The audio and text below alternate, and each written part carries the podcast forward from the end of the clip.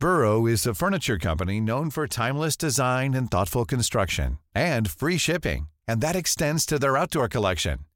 Their outdoor furniture is built to withstand the elements, featuring rust-proof stainless steel hardware, weather-ready teak, and quick-dry foam cushions.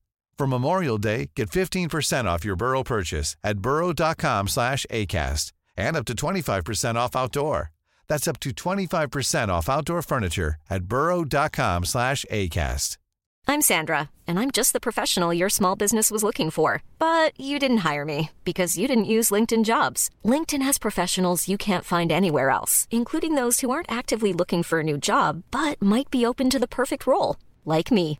In a given month, over 70% of LinkedIn users don't visit other leading job sites. So if you're not looking on LinkedIn, you'll miss out on great candidates like Sandra. Start hiring professionals like a professional. Post your free job on linkedin.com/people today. Hi, I'm Daniel, founder of Pretty Litter. Did you know cats tend to hide symptoms of sickness and pain? I learned this the hard way after losing my cat Gingy. So I created Pretty Litter, a health monitoring litter that helps detect early signs of illness by changing colors, saving you money and potentially your cat's life. Pretty Litter is veterinarian developed, and it's the easiest way to keep tabs on your fur baby's health right at home. Go to prettylitter.com and use code ACAST for 20% off your first order and a free cat toy. Terms and conditions apply. See site for details.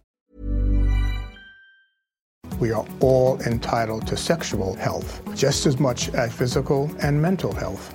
We want to make it easier for folks to find resources. However, they engage with us, there's no wrong door. So it's important that people are able to get access to care that is affirming. Talking about what their sex life is, about their concerns, and to make sure they're healthy. Do it for them. Do it for you, Montgomery County. Your sexual health matters. Visit doitforyoumc.org.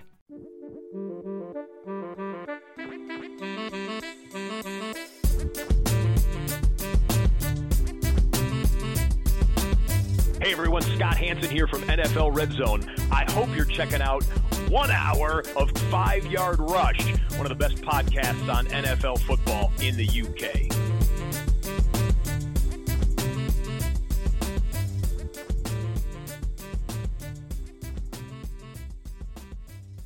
Hey, hey, Rush Nation, it's Murph here. As uh, mentioned, Stocks is off this week. He's taken a well earned rest. Uh, he didn't lose all of his teams and therefore having a bye week or uh, nursing some bad things. We're, we're working well together, but he is off this week. So, as always, wanted to bring a guest on just to uh, break this up a bit. Otherwise, you'd be listening to my monotone voice on four podcasts this week instead of three or two, or however I decided to split the matchups pod this week. Um, so my guest, very good friend, glad he's back. He's come by popular demand. I've had people, no word of a lie, every week this season ask me, when's this guy coming back on? When's he coming back on? My inbox is full. I even put a tweet out saying, who is your favorite guest? Uh, or who's the one guest you'd like to have back on?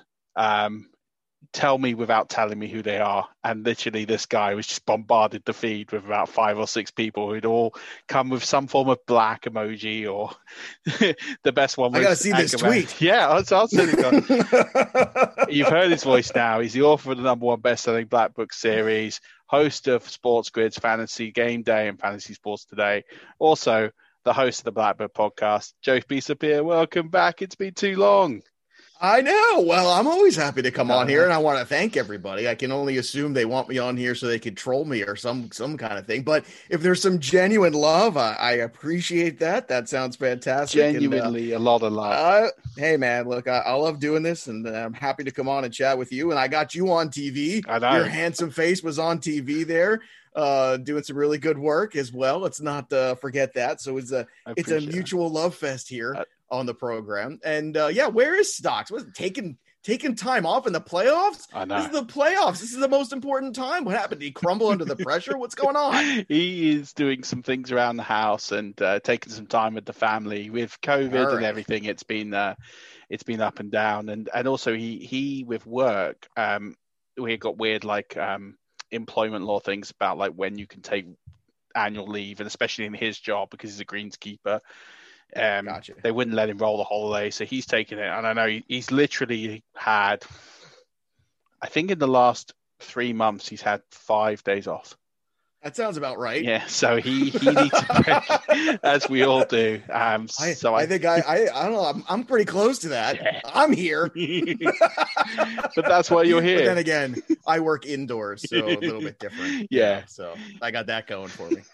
Well, same here. I work indoors, and well, to be fair, I spend 90, 99% of my life indoors now due to COVID Don't we all? restrictions. Um, if you're listening to this, you would be fully aware that London is going back into a uh, tier three, which is like a, a, a basically like quite a severe. It's not a lockdown, but they're shutting all the restaurants and pubs and everything. So uh, that's just been announced in the last few minutes as we record. So I'm outside of London, so I don't think I apply to those, but I need to check. Yeah, well, you also have a little kid and you're married, so you don't get to go out anyway. No, I don't, so get, what's I don't get to go out and play. That's it. Right. No. Timmy's not knocking on my door. This is the most fun we're gonna have all week. Absolutely. Let's be honest. Ah, Come on. And I'm excited. I want to know what's been going on with you. What is new in Joe's world? Oh man, you know, just just plugging along here. Uh, it's Derrick Henry season, which is my favorite. You know, some people like the fall because it, uh, you know, it's like pumpkin spice lattes and all that stuff. I like it because Derrick Henry runs over people. It makes me happy.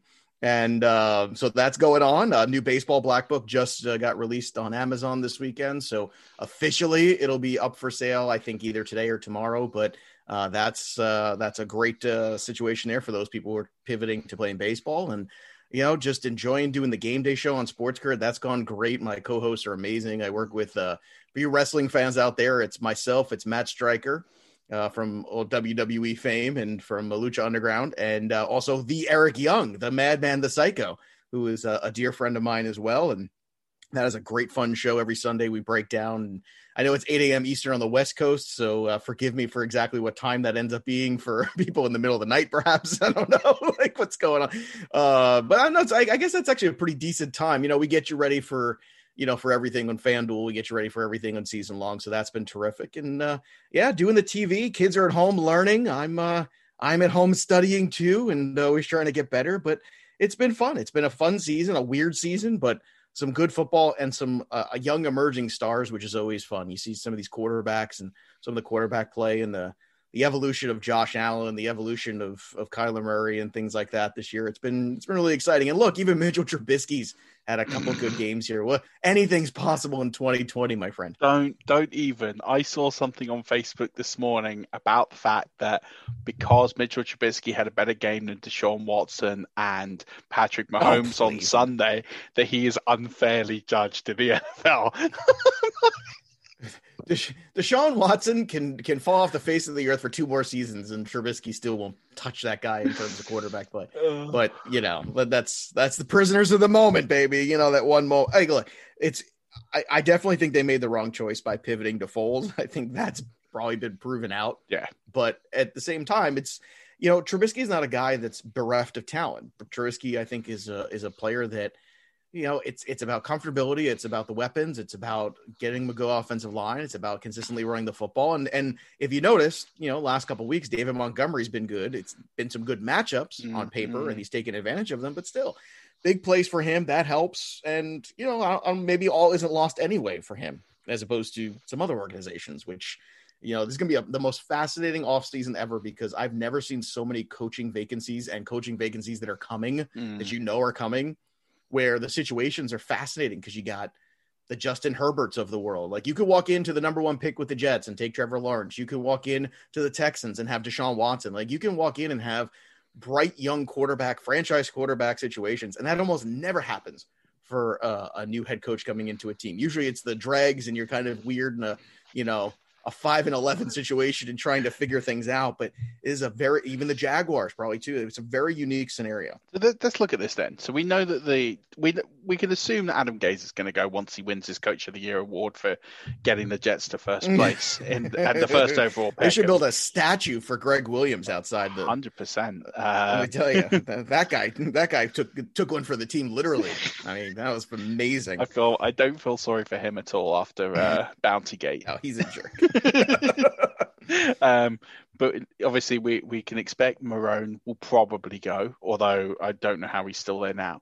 Um, and then you've got the Lions, the Falcons, um, obviously are are jobs that are vacant. Um, the Texans is vacant.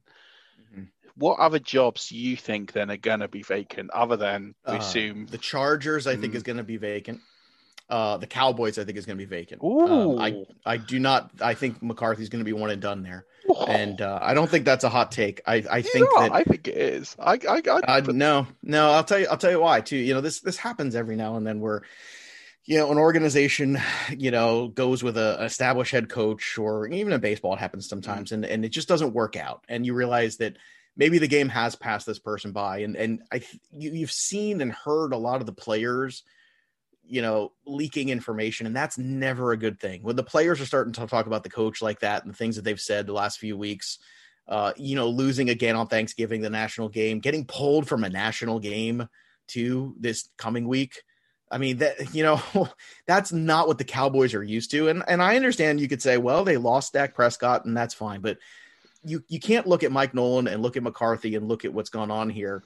And those two guys have like 30 plus years of NFL experience between the two of them, either head coaching or coordinating or whatever. And you can't you can't tolerate this. Like as as great as Dak is, and he is terrific. The total implosion of this team, the lack of preparation, the lack of execution, the game plan suck, the adjustments suck, the execution sucks. And at the end of the day, that's what's going to happen. And it's funny because I think what's going to happen is there was a so many years where Jerry Jones just refused to fire uh, Jason Garrett, and everybody gave him crap about it and yet they were still competitive and they were still in it every year and all that. And and i think now in retrospect he was the guy kind of holding it all together. And now you've seen when he's gone what's happened and i just think this is not the right voice it's not the right style of play it's it's not what's going to win football games in 2020 and it's kind of the same thing i think that drove mccarthy out of town in green bay too I, I completely agree. Like I believe he should like hundred percent doesn't deserve to keep his job, and hundred percent believe he's he's finished. But he's going oof, I think he is. I, I I really do. I think I think he's definitely going. Nagy might be able to save his job if they can backdoor their way into the playoffs this year. I don't see it. I don't see how But- they get in. It's it's it's not a good road. Well, it's not. But, it's not a you good road, if- but it's the teams in front of him. So It is, but you know what? I I think with all the you know the, the tough part is too. It's it's now you're starting to look at it, it's like, do we want to compete? Do we want to fire Nagy because with all these other head coaching positions that are going to be open, do you want to do that and now compete with all those other teams mm. for a head coach? And that becomes a really tricky scenario. Whereas if Trubisky plays well, Montgomery plays well, and even if they miss the playoffs on a tiebreaker or something like that, and you leave on a good note, maybe that does save his job. Maybe it doesn't. I think Fangio's probably gone to in Denver. Uh, that's another one that I would throw out there too. Um, see, I think yeah, I think Pederson's gone in Philadelphia. You know, I this Hurts thing might gone. save him. Uh, I, I just, you know, I this is a complicated scenario. And and look, he's a 500 coach since the Super Bowl. Hmm. The record bears it out. Since they won that Super Bowl, he has been. I think he's under 500. Under I think after yesterday, they're back to 500 maybe. But you know, that's going to be a tougher one. I think the Super Bowl equity lasts maybe a year longer than it should. But that's the thing. You're looking right now and you're saying, okay, all these head coaching vacancies, there's only X number of really good candidates. The Salehs, the Bieniemys. I think Joe Brady should get a head coaching job. His pr- play calling this year in Carolina has been phenomenal. Mhm. Um, I would love to see him. I would love to see Joe Brady given an offense like the Cowboys. I mean, whoa, wow, what could that guy do with all those Oh, weapons? Look what he did in. Carolina with Mike Davis, you know, and with Curtis Samuel and Teddy Bridgewater. You give him that group of guys there with that athleticism. But I, I think that, you know, certain certain organizations are are going to be stubborn. And I think Jerry Jones is, I think, running out of patience right now. I think you look at this division and what happened, and I think it's shameful for the Cowboys to be where they are with that much talent on that roster because it's about preparation and execution, and that's that's where it stops with the coach. Yeah, You know? especially as they're two games behind Washington. Like, Well, it's like the antithesis of Lafleur, right? Yeah. If you look at Lafleur in Carolina, how great is the effort level there? How great is the effort level of the Giants pretty much on a weekly basis when they never have the most talent on the field? And those teams are out there and they're fighting and competitive and their record's still under 500, but you know it's not going to be an easy day at the office. And I know the Giants didn't play well this week, but they beat Seattle last week for God's sake. I know So, Joe Judge has done a great job, and considering has. he's not, and he, he won against Seattle with Colt McCoy. Uh, I, um, it's staggering. And you know what? That and that speaks about the coach. Whereas the thing with McCarthy is you look at the roster and you see the talent, and you go, "What's? It's not. It's not the assembly of talent. It's it's the game planning." And then in the second half, are you making adjustments? And I and I get it. Like every, teams have bad luck, but you know, are you competitive in these games? And beating Cincinnati at this stage in the season doesn't exactly impress me. So color me unimpressed after this Sunday with Dallas. So, and, sorry. And I'm the same with with Anthony Lynn in in in, in you know LA. I think with the Chargers, you can't keep losing by one score every week. Like, yeah, you can't lose. I mean, that that says everything. That says when the pressure's on, you don't you don't have it. And you go. And he's a good man. Like I love Anthony. Anthony. Lynn is a good man. He is a good. I think he's a good football coach, a good dude. There's just something that's disconnecting there, and I think it's going to be unfortunate. But that guy's going to be a D coordinator the very next year, and I think it would be great to see him end up somewhere, you know, where an offensive minded head coach, like if he ends up in a Cincinnati Mm. Or somewhere, if he ends up somewhere as a D coordinator and, and can turn a defense around, or maybe even a, a Dallas, I think I think he will have a job. But you know, mm, it's just there's a failure there because that's a team that has personnel and too and doesn't execute and certainly falls apart in weird spots and the special teams have been bad too. Well, that's another team there. So Cincinnati. Do you think that it's time for Zac Taylor to go? He's won three games as a coach in two Uh, years. It's true. I know. well, there that's that's twice as many as they won last year, uh, and they had a tie. Don't forget the tie. Um, Don't forget the tie. Don't forget against the, the, tie. Eagles. yeah, brilliant. uh, you know, it's not impossible, but I think he'll get one more year also because because I think what you the last thing you want to do is get into that jet cycle where you have a young quarterback and you keep changing the coach on him every year. It's I think I think that's a bad cycle for a young quarterback, and we've seen good young quarterbacks suffer from that over the years where they keep changing coordinators or changing the voice or changing the coach. Uh, I don't think you want to do that. If you're going to do that with Joe Burrow, make sure you bring in the guy that you think is the guy and get it right because that's a very dangerous road to go down. I would be I would be afraid to do that right now. Get him a second year in the league, let him get some confidence, see what he is with a full season because Joe Burrow was keeping them in games. You know, Joe Burrow's play and, and the spark that he gives them, the leadership he gives them, and you know, the those those Joe Burrow swagger moments that are so great. That's you know, I think I, I think he'll get one more year. I do. As as bad as the record is, you know, you go in there, you got more draft picks, you go in there, have a good draft, get some more offensive linemen, get some better defensive players. But that's a team that I could see making a change at defensive coordinator too. Yeah, because the reason I say this is because let, let's put it this way: that Cincinnati, Miami, when Zac Taylor got the job, Miami was really, really tanking down. Mm-hmm. Oh, yeah. Cincinnati were not bad, but they weren't they weren't great. If you look at the way that the trajectory of those two coaches, and I mean Taylor, they've had the similar amount of time, Taylor and Flores. Flores has taken Miami on the, the door of a, a playoff berth. And that mm-hmm. roster was a lot worse, and he got. And don't forget, we we forget that he had to lose all of his players. No, and and we're still getting effort out of them. I just don't see with Cincinnati the effort levels. I don't think it's just defense. Like, I, and I get that. No, it's not just defense, but there's there's been some good things. I mean, it's it's very difficult to lose your starting quarterback and your starting running back and expect to win games in the NFL. Yeah. It's just a, a matter of fact. And the offensive line was middling at best anyway. Yeah. So I think I think that's just that's just a lot for a team to overcome. And and you know they've made investments in those two guys. I think I think the the overarching thing will be let's get healthy, let's go one more time. And if they get off to a bad start next year, like if they start out 0 and 4, then I think Taylor could be out. And they could just, you know, so pay attention to who they bring in this offseason. Because I think that will that will signal to you what's going on there. But I'd be surprised if that one. Fangio, I, you know, the Denver situation is a fascinating one because there's another one. You could walk in. Maybe you want to stick with Lock, but if you could bring in another quarterback, there's going to be some quarterbacks out there on the trade market and in the draft market. You know, talk about a, an incredible situation to walk in. Defense is pretty good. You got three young wide receivers with Jeudy and Patrick and Hamler who all look like they could be good. You got Noah Fant who's been hurt but has a ton of talent. Like this is that's a situation you could turn around real quick. You just have to have some more aggressive play calling. You got to like understand that you're not playing football in 1992 anymore. The way Vic Fangio, I mean, it's it's madness how they do this nowadays. Ah, yeah, absolutely. I think they've got all the talent. If you can get a running back in there, you've got you know a fan, quarterback, running back. I think that's probably the only positions you really need. And this is a pretty good class to go and get a running back. It is. Um, quarterback. I mean, I if you could end up with an Etienne or somebody like that, I mean, geez, that's you know, I, I don't think Gordon or Lindsay is the long term solution there. But you know, look, Denver is one of those places that's always pl- tough for people to go in and win in Denver. So it's one of the few home field advantages that are still available because of the altitude. But I, I mean, I was a big Hamler guy coming into the season too, and he was hurt, and it was nice to see him kind of finishing strong. I think Jeudy, uh, look, that's a situation you can get in and turn around real quick. I think like that's one where you would circle and say that's a spot you could turn it around really quickly. Yeah, I think there's a few. I think there. I think uh, the Chargers. I think you can walk in there.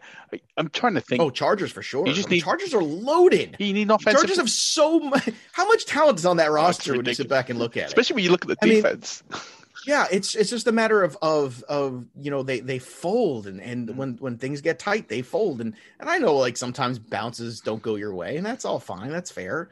Like last year, every bounce went the Titans' way, yeah. right?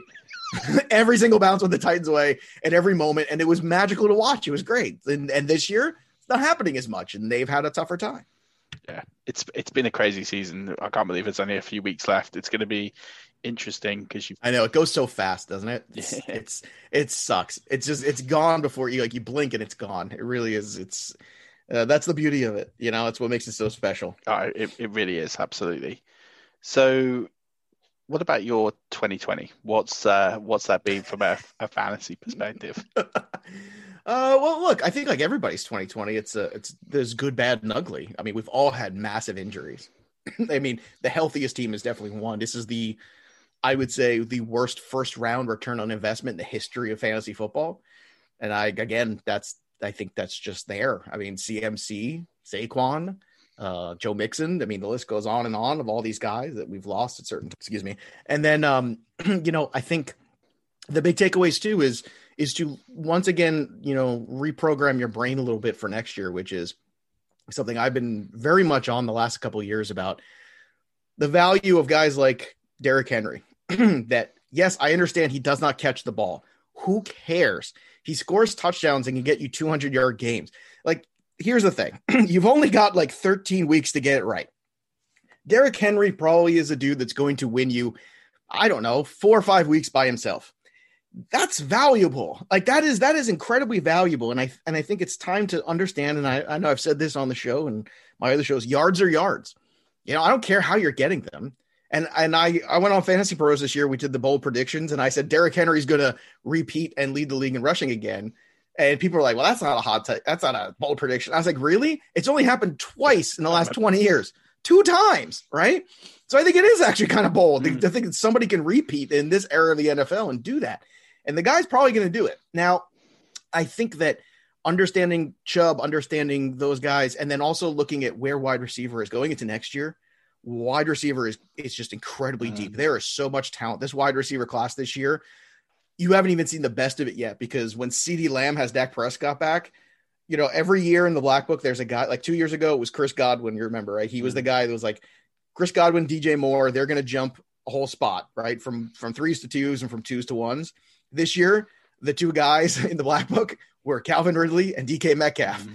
That worked out, right? You know, so next year, I'm telling you right now, I, I don't even have to look at. I'm telling you right now, one of those guys is going to be CeeDee Lamb because mm. people are going to forget, and then Dak Prescott's going to come back and he's going to remind everybody, and everyone's going to be so involved with this person and that person and all this stuff, but they're going to forget that guy's going to be able to probably get drafted as a two and he might end up as a one.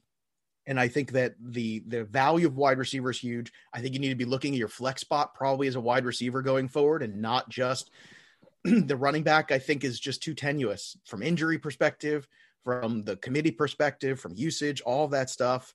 Um, I would still have plenty of running backs on my mm roster, but I would be looking to really, you know, use the the the strength of the pool. The strength of the pool is wide receiver.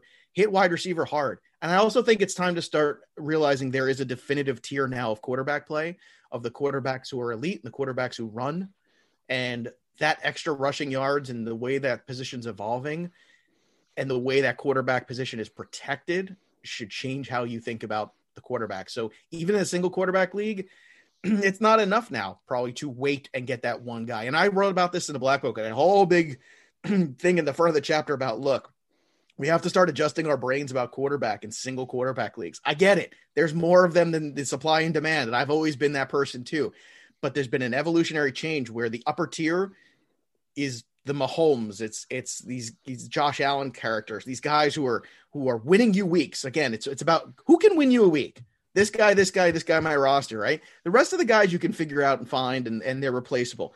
But it's about those guys who make a difference. And and yeah, it is worth paying for Patrick Mahomes because he's gonna drop you 25, 30 points every week. Yeah, it is worth paying up for some of these other young quarterbacks that are, like the Deshaun Watsons of the world, you know, because they have been that good. And I think it's time to recognize that as the position is evolving and as it's more protected because it becomes a better return on your investment I mean, just look at all these injuries here to the running backs and, and what's going on here this year. And I think it's time to start acknowledging a quarterback, even in the single quarterback league, there's a true elite tier and you can fall behind even if you wait.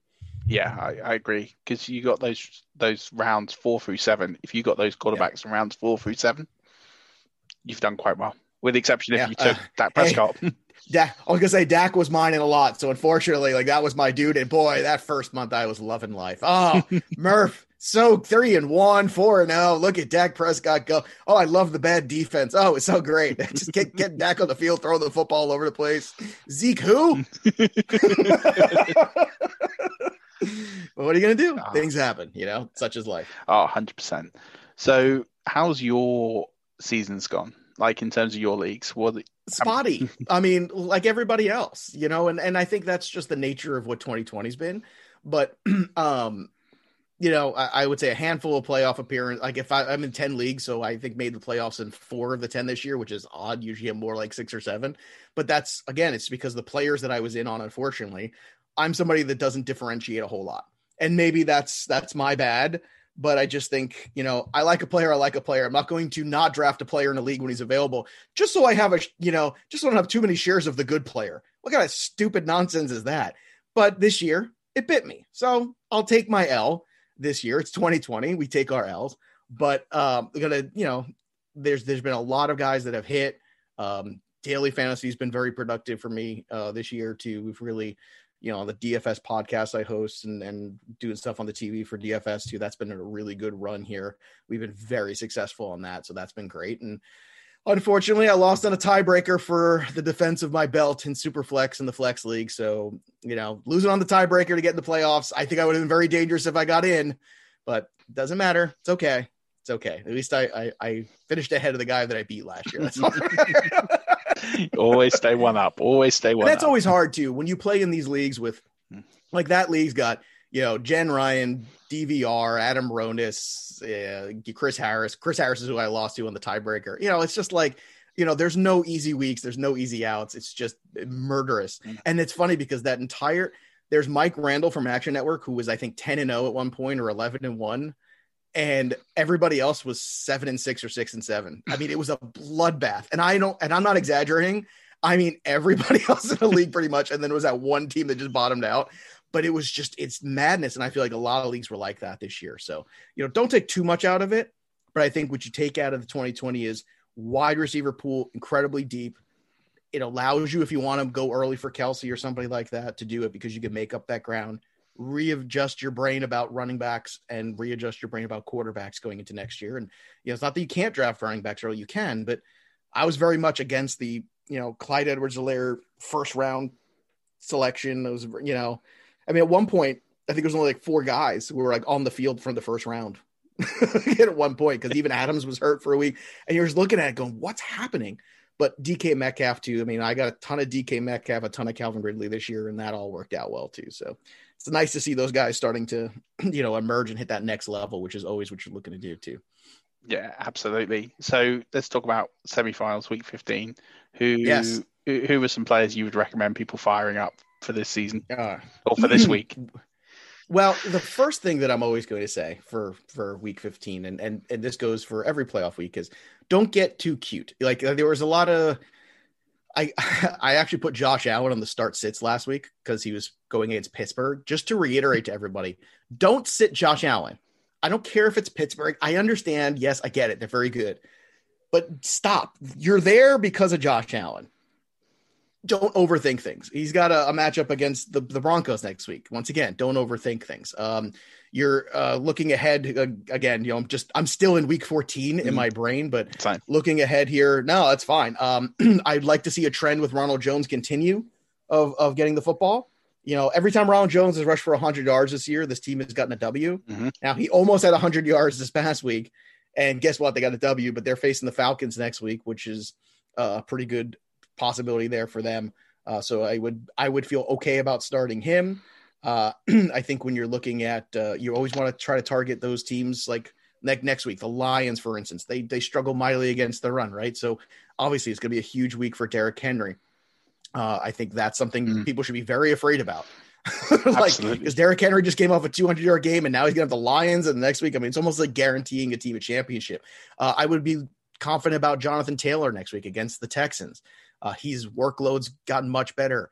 T.Y. Hilton, uh, the Colts overall with Rivers, that offense has kind of woken up here, even though Rivers isn't 100%. A healthy T.Y. Hilton has really changed this offense. It's helped Jonathan Taylor. It's helped T.Y. Hilton. It's all worked for them together.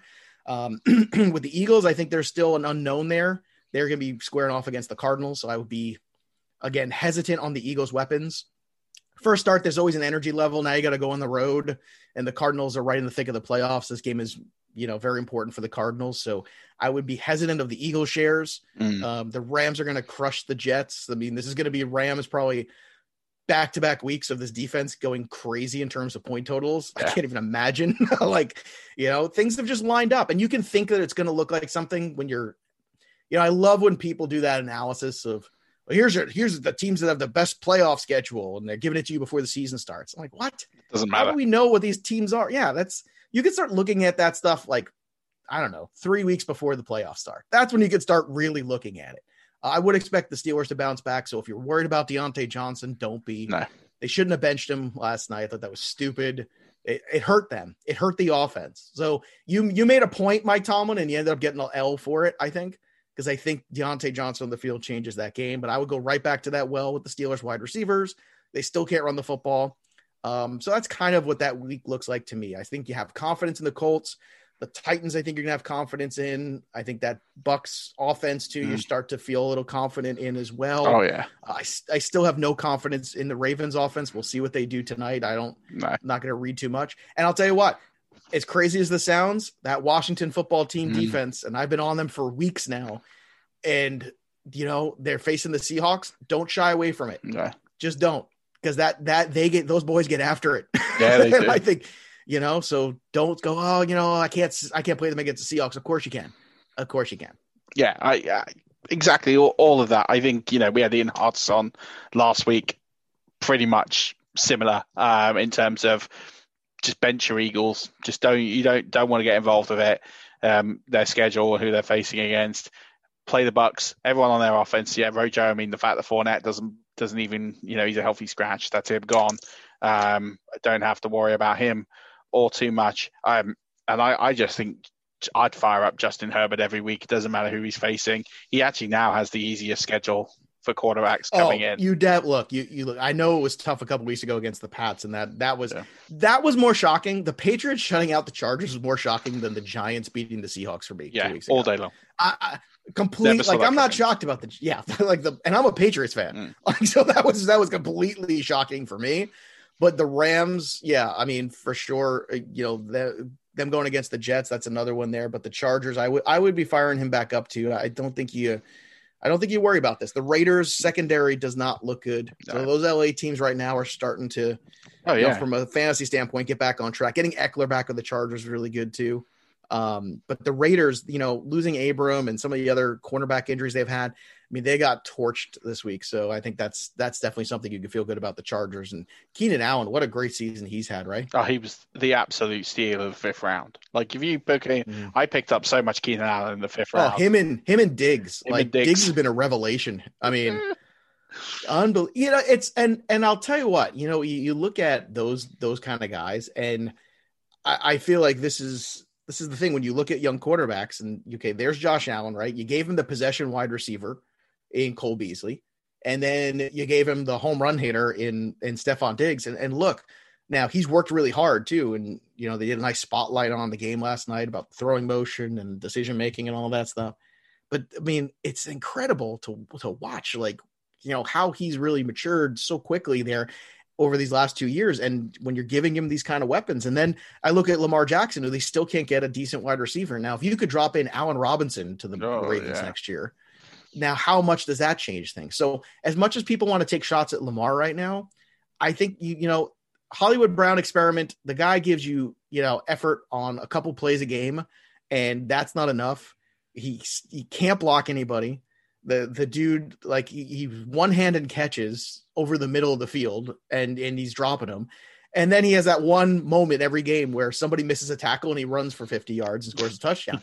And that's not something you can bank on. Like I will have zero shares of him, but I'm telling you right now, if you give him an Adam Thielen type wide receiver, if you give him an Allen Robinson type wide receiver, Lamar Jackson can can reach that you know same plateau that he was last year where everybody couldn't get over themselves about him. Yeah, 100%. And I think, you know, there's a few teams where when they don't get to the Super Bowl, it you're going to point to their drafts over the last yeah. year or two and say they missed there.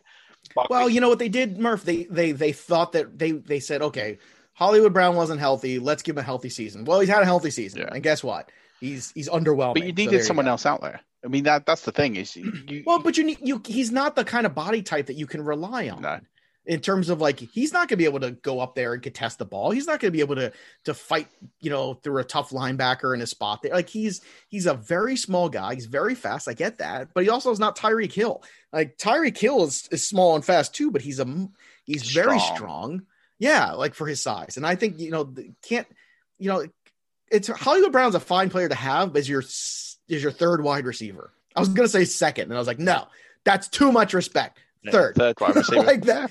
Yeah, but like you just need to surround Lamar with somebody else. You can't expect him to to do it all himself. And he just, you know, Willie Snead is is you know a, a good NFL veteran, but he's not the answer. And they just don't have it. Miles Boykin's not the answer. Ah. It's time to go out there and either draft one or go get or end or bring in one of those other kind of guys. He needs somebody like that, like the Allen Robinson type. And I keep saying Robinson because like that to me is the ideal guy you know, because he's played well with quarterbacks who can run. And, and think about Allen Robinson. This guy's played with Foles, Trubisky, Bortles, Blaine Gabbert.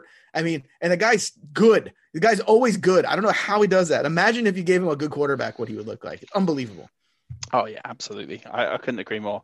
So let's look at some some sits. So who who would you be sitting in week fifteen?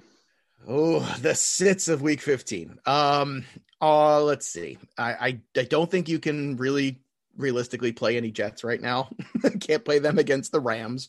Um, I am going to, I'm still going to put out Wayne Gallman. I'm going to start him. Uh, but the rest of the Giants wide receivers, I'm not too enthralled with against Cleveland next week because I think that uh, Daniel Jones is not 100%, you know, and I, I think we all know that. I think he was trying to go out there and, and give it a go. Um, I would not be running any Texans out there against the Colts. Uh, if you're Deshaun Watson owner and you're still alive, good for you. Um, it's it's gonna this is a rough little patch here for him. You know, the Bears and the Colts back to back on the road. That's not great. I'm not saying you bench him because I don't know if you have a better option, but I think you just have to understand too. It's you know I wouldn't be streaming any of those kind of guys. Um, on the Falcon side, no running backs in the Falcons, no running backs in the Patriots. I don't think you can really rely on any of them. Uh, those those would be sits for me. I want to see what Dobbins does tonight before I say go and start him. Yeah, yeah. I think this is a pivotal game for him uh, against the Browns, and it's a huge game. It's going to be fun to watch. But I think if Dobbins has another good game there, then I think you can feel good about starting him. If he doesn't, even though it's the Jaguars, once again, it's like well, it's it's tough. You know, you look at that matchup, but you also have to be realistic. Um, and then, you know, as far as the the rest of the teams there, I think you're also looking at um, probably you know you're the Cowboys are really tough. I think you you still start Amari Cooper regardless. Yeah. You know, I know they're playing the 49ers and all that stuff. Amari Cooper, you still feel good about. I would still start CeeDee Lamb. I wouldn't start Gallup. I think it's just too much of a one off. I, I think nah you know, when you get to this point in the in the playoffs, don't get cute. Nah. You know, don't worry too much about the matchups. Play your best players. You know, they're the ones that got you there. Mm.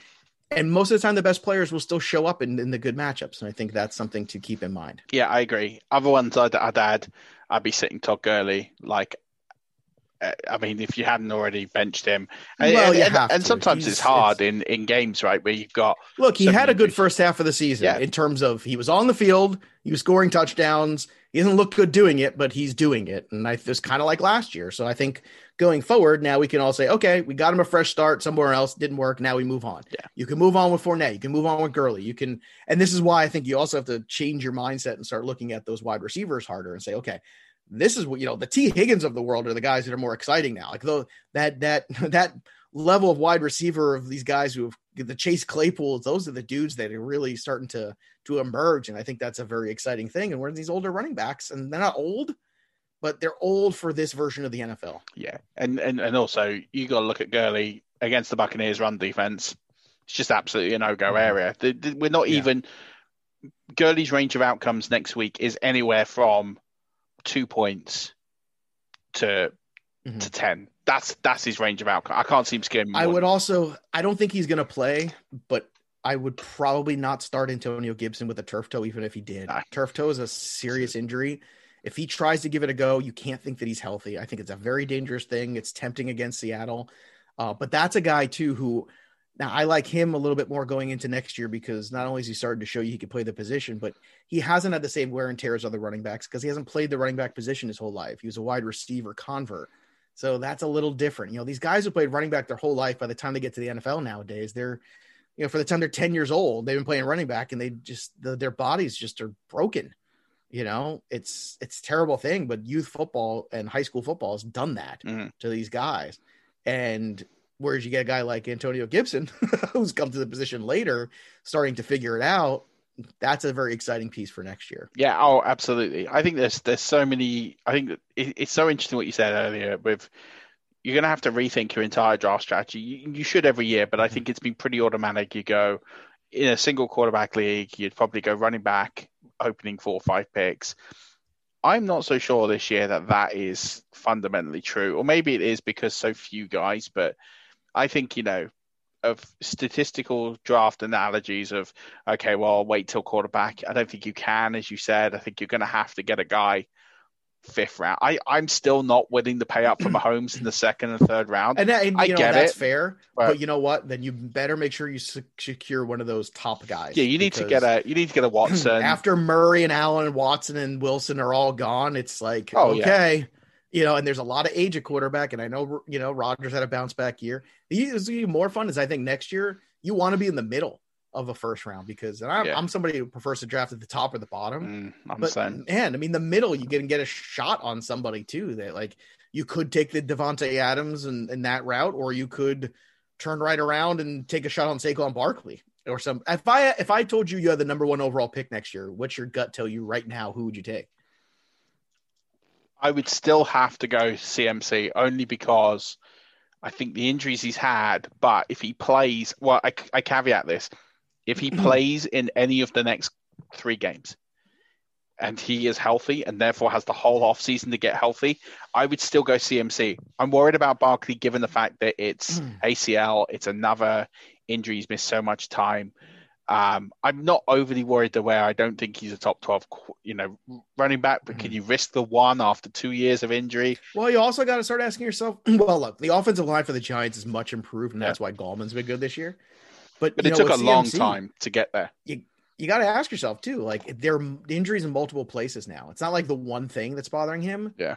and that makes me concerned i'm not saying i'm not gonna Mm. you know end up putting him one overall but it makes me concerned that the body's starting to break down a little bit. You know you get a you get a an ankle issue then a thigh issue and a shoulder issue. Like if it's all these different issues it's the it's the complete body. And this guy's in phenomenal shape. Hmm. He works so hard. I wonder if he works too hard in the offseason. Maybe. like I wonder if everybody should go and just get jobs at Ace Hardware like they did in the 70s and then come back and get trained. Because you know what? Like the body is is you know needs some rest too. And these guys don't don't rest. It's all training. It's all training all the time. I think that's also why you see it's just you know it's like a car. You keep running it eventually it's going to break down how many miles you have on it. I mean, no matter how nice it looks on the outside how good how many times you wax it it doesn't matter. The you know what matters is how many miles are on the engine how much wear and tear. I, I, and this is where, if I was to reevaluate this year's draft and look at for next year who I'd have, Barkley, just for the injury concern, and I'm not I'm not saying he moves a whole lot back, but him and Zeke move out of that top four for me.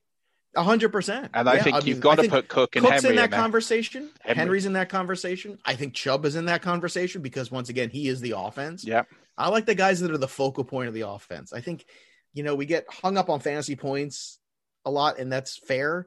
We also have to look at like who's the offense running through. And there's it's just like there's some teams that don't use the tight end. Like I don't think the the Patriots have thrown to the tight end what like four, four times all year. Yeah. Something Them, you know, Arizona, Buffalo. Yeah, right. You could just it's Carolina. Even Buffalo, Dawson Knox once in a while comes down with a ball. Yeah. But there's certain offenses that just run a certain way. And I want the offenses that are going to be the focal point. And I've seen Teddy Bridgewater play well and use the wide receivers and is a balanced, good offense. I don't know if it's going to be the same. And if I think there might be a, a move towards off of that a little bit just to say, okay, we can't use CMC the way we used to because we want him to be on the field. And that's, you know, that's still top five pick. But is it a safer pick than Henry? Is it a safer pick than Davante Adams? Is it a safer pick than DK Metcalf? You know, I didn't know it sounds crazy to start saying some of those names as number one, but you know, I mean, those elite wide receivers tend to have a couple good years in a row, like Antonio Brown, right? Couple years in a row where he was number one overall, like in terms of scoring, and people still didn't want to take him there because he was a wide receiver. But if you took him, you were winning championships, and I think that's that's all that matters at the end. Yeah, I think it's interesting. I think you'll see because if you look at the last, let's say half a decade, look at the last four or five years of number one picks. Starts with David Johnson, gets injured in the first game, he's done. You look at Saquon Barkley last year, didn't really pay off for you because he wasn't there in the end. You look at Christian McCaffrey this year, not really paid off for you. Um, Look, I mean, you know, this is why I make the argument for Henry Yeah. as the number one overall because he's got even in. PPR, the you know I don't care how you get the fifteen hundred yards, I just want him. Mm. so if you're gonna give me the fifteen hundred and give me all the touchdowns too, okay, so I'll miss some PPR points. All right, is he guy gonna be on the field for all the games? Yeah, he's just such a freak of nature. This guy, like he's just he's so big and strong and fast, and that's just like it's not fair. Yeah. it's just not fair. You know, we're seeing and we're seeing that kind of guy in an era where, you know, speed kills. and, and if you could be that big and strong and fast, it's crazy. But here's a question: Are you not worried? Because we talk about Derrick Henry season, it's very real. Mm-hmm. That first half, that first half a season, where you have Derrick Henry, could burn you because you could be too far behind the eight ball. Because let's be honest, he doesn't ever really. I don't want to say he doesn't show up, but it seems Well- to take it seems to take that Tennessee team weeks to get going. It the last three seasons, every every it's always started patchy. They do kooky things, they give away games, um, and then all of a sudden they start to go on this roll and they win a couple of ugly September- games. Well, normally yes, but you know, if you go back and look at the September game log for Henry, you know, like 116, 31 for 116, 25 for 84, 26 for 119. Yeah, down game against Buffalo, then 22 for 212. So that's that brings us all the way almost to Halloween. And he's got six touchdowns over that span. I mean, Yeah, you take it. I, I'm taking that. Yeah. You know, how many catches does he have during that period? Less than 10. I was gonna say seven, eight. Right. He's got let's see, two, four, five, eight, eight catches. You nailed it. So there you go. And, and, like, and that's it. Like, okay, like you know, you just you, you you take that and you understand that's that's just not the kind of style running back he is. But as long as he keeps getting the touchdowns, he's got 14 on the year. You know, if you're gonna give me, you know, 15 touchdowns and 1500 yards, I'm gonna take that. And just you know, and and there's also something about the fact that he doesn't catch the ball in space that in some ways limits him a little bit from some of the hits that the guys like McCaffrey and Ekeler take. Yeah. You know, and there Ekeler's another guy who was taken the first round, you know, and I, don't- I don't know what Clyde Edwards-Helaire is going to be. I loved him in college, but I just think the Chiefs are too good to do one thing. Like the Chiefs are just going to do whatever's working that that moment and just they're just so good. You know, they just can beat teams so easily and they kind of took their foot off the gas a little bit on Sunday and they almost got caught, but you know, I tell you, Henry and Cook, and and look, and Cook's had his injury risk. There's no doubt about it. But if you know, if you had to take CMC or Cook, I mean, they're both equally scary to me right now, which is saying a lot because Cook's missed a lot of time in his career. But I don't know. It's very, it's very difficult right now. And Justin Jefferson, what a season he's had too. Oh, Another rookie wide receiver. right? I think he should be rookie of the year. As good as Herbert is, I. Give me, give me Jefferson. I mean, that guy's been that's close. tremendous. That's close between those two. I think that's the closest award. If you if you look at everything, you can. It was a couple weeks. I don't know what the prop bet is for it now, but a couple weeks ago, it wasn't. It was like No. ten to one for Jefferson, and, and it was like a minus.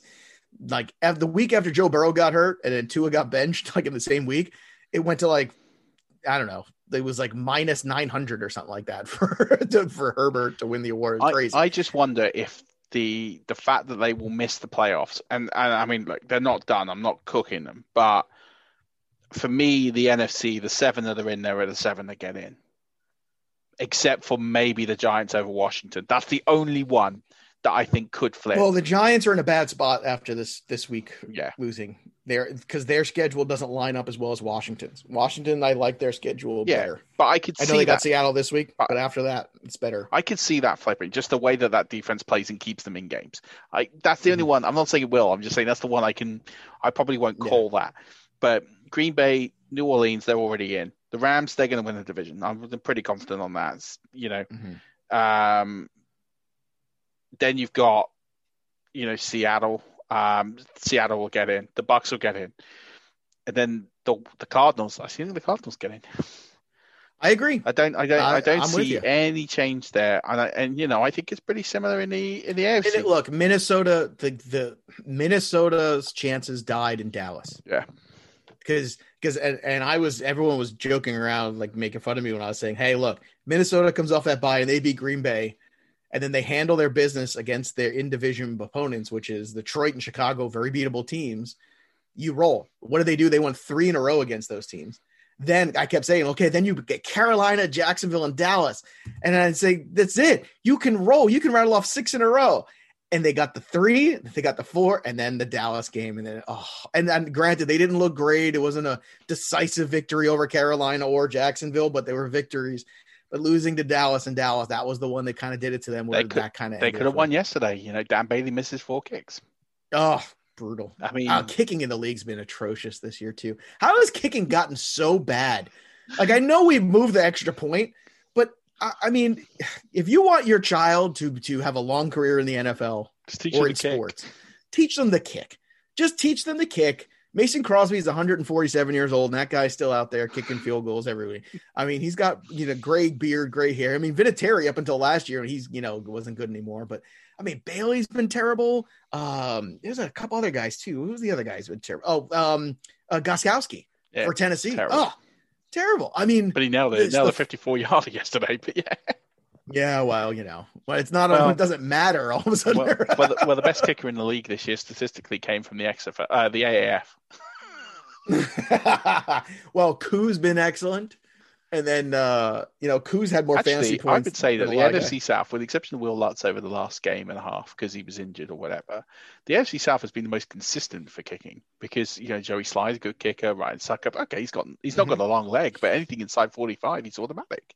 My favorite is Rodrigo Blankenship, but Love he was my favorite in college Yeah. too because the the goggles and the whole thing and yeah, the sometimes he's got the mustache, sometimes he's got. I mean, the whole the whole gimmick. I mean, I never forget the first couple years ago he came out there to kick in a college game, and I had no idea who he was, and I was watching this game and. And I was like, Rodrigo Blankenship, you gotta be kidding me. This sounds like a name that my friends and I would have made up when we're creating players. Like it's a joke. And this and then, and then I see the goggles and they're like, oh my, you gotta be kidding me. And then he's good on top of it all. Oh, amazing. Just, just magical, uh, magical. Please for him. He, he's been a revelation, and I hope he I hope he's not a one year flash in the pan. But Rodrigo's not no. Rodrigo's my boy. He's good in college, man. That guy was solid. You know, the kicking in college is not something you can really. I was to say think too much Roberto. Aguayo was good in college. best ever. I think he's the best I ever just- I kicker in college. I, I just I don't get it. Like you watch these guys every week, and you're like, you gotta be kidding me. Like it's not like they practice other things. Like they have practice all week. All you do is practice kicking. That's it. Like, are they even taking laps or working out or like what do they do? They're kicking balls.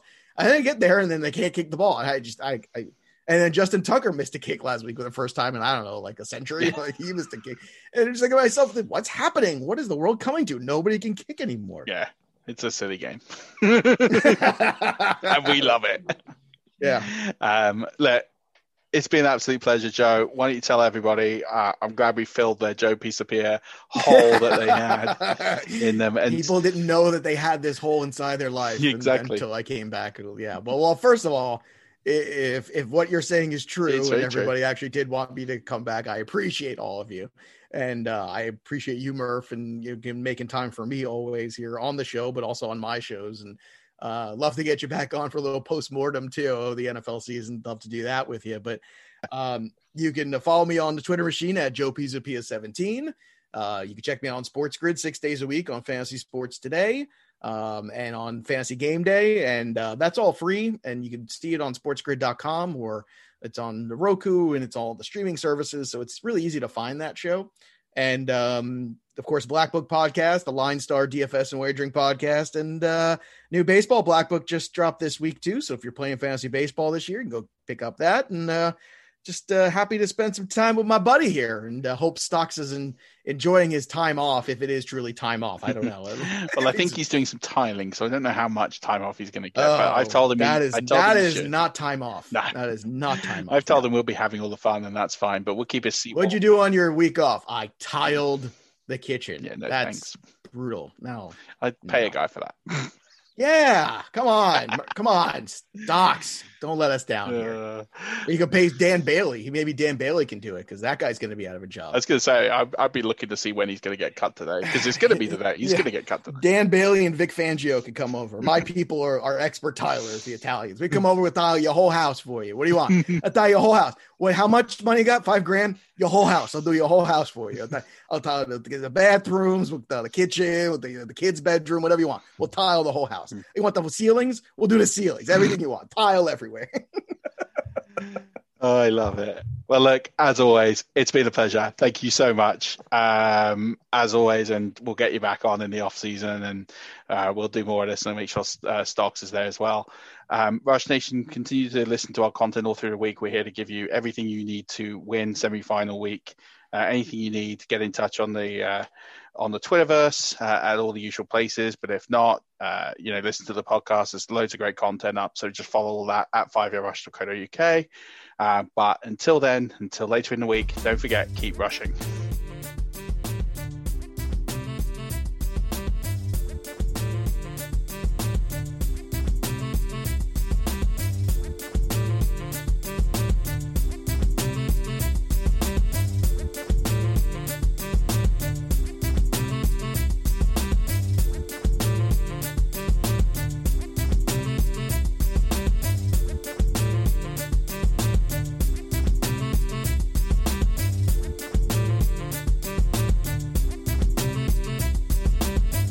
HIV is still an issue in Montgomery County. The more open we're able to talk about HIV, we treat it like any other health prevention. PrEP stands for pre exposure prophylaxis.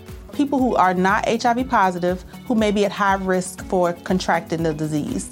This is a good choice for you. It's just a way for you to sort of take control and say, I'm going to do this to protect myself. Do it for them, do it for you, Montgomery County. Learn more about PrEP, the HIV prevention medication. Visit doitforyoumc.org. Hi, I'm Daniel, founder of Pretty Litter. Cats and cat owners deserve better than any old fashioned litter. That's why I teamed up with scientists and veterinarians to create Pretty Litter. Its innovative crystal formula has superior odor control and weighs up to 80% less than clay litter. Pretty Litter even monitors health by changing colors to help detect early signs of potential illness. It's the world's smartest kitty litter. Go to prettylitter.com and use code ACAST for 20% off your first order and a free cat toy. Terms and conditions apply. See site for details. Mom deserves the best, and there's no better place to shop for Mother's Day than Whole Foods Market. They're your destination for unbeatable savings, from premium gifts to show-stopping flowers and irresistible desserts. Start by saving 33% with Prime on all body care and candles. Then get a 15-stem bunch of tulips for just $9.99 each with Prime. Round out Mom's menu with festive rosé, irresistible berry chantilly cake, and more special treats. Come celebrate Mother's Day at Whole Foods Market.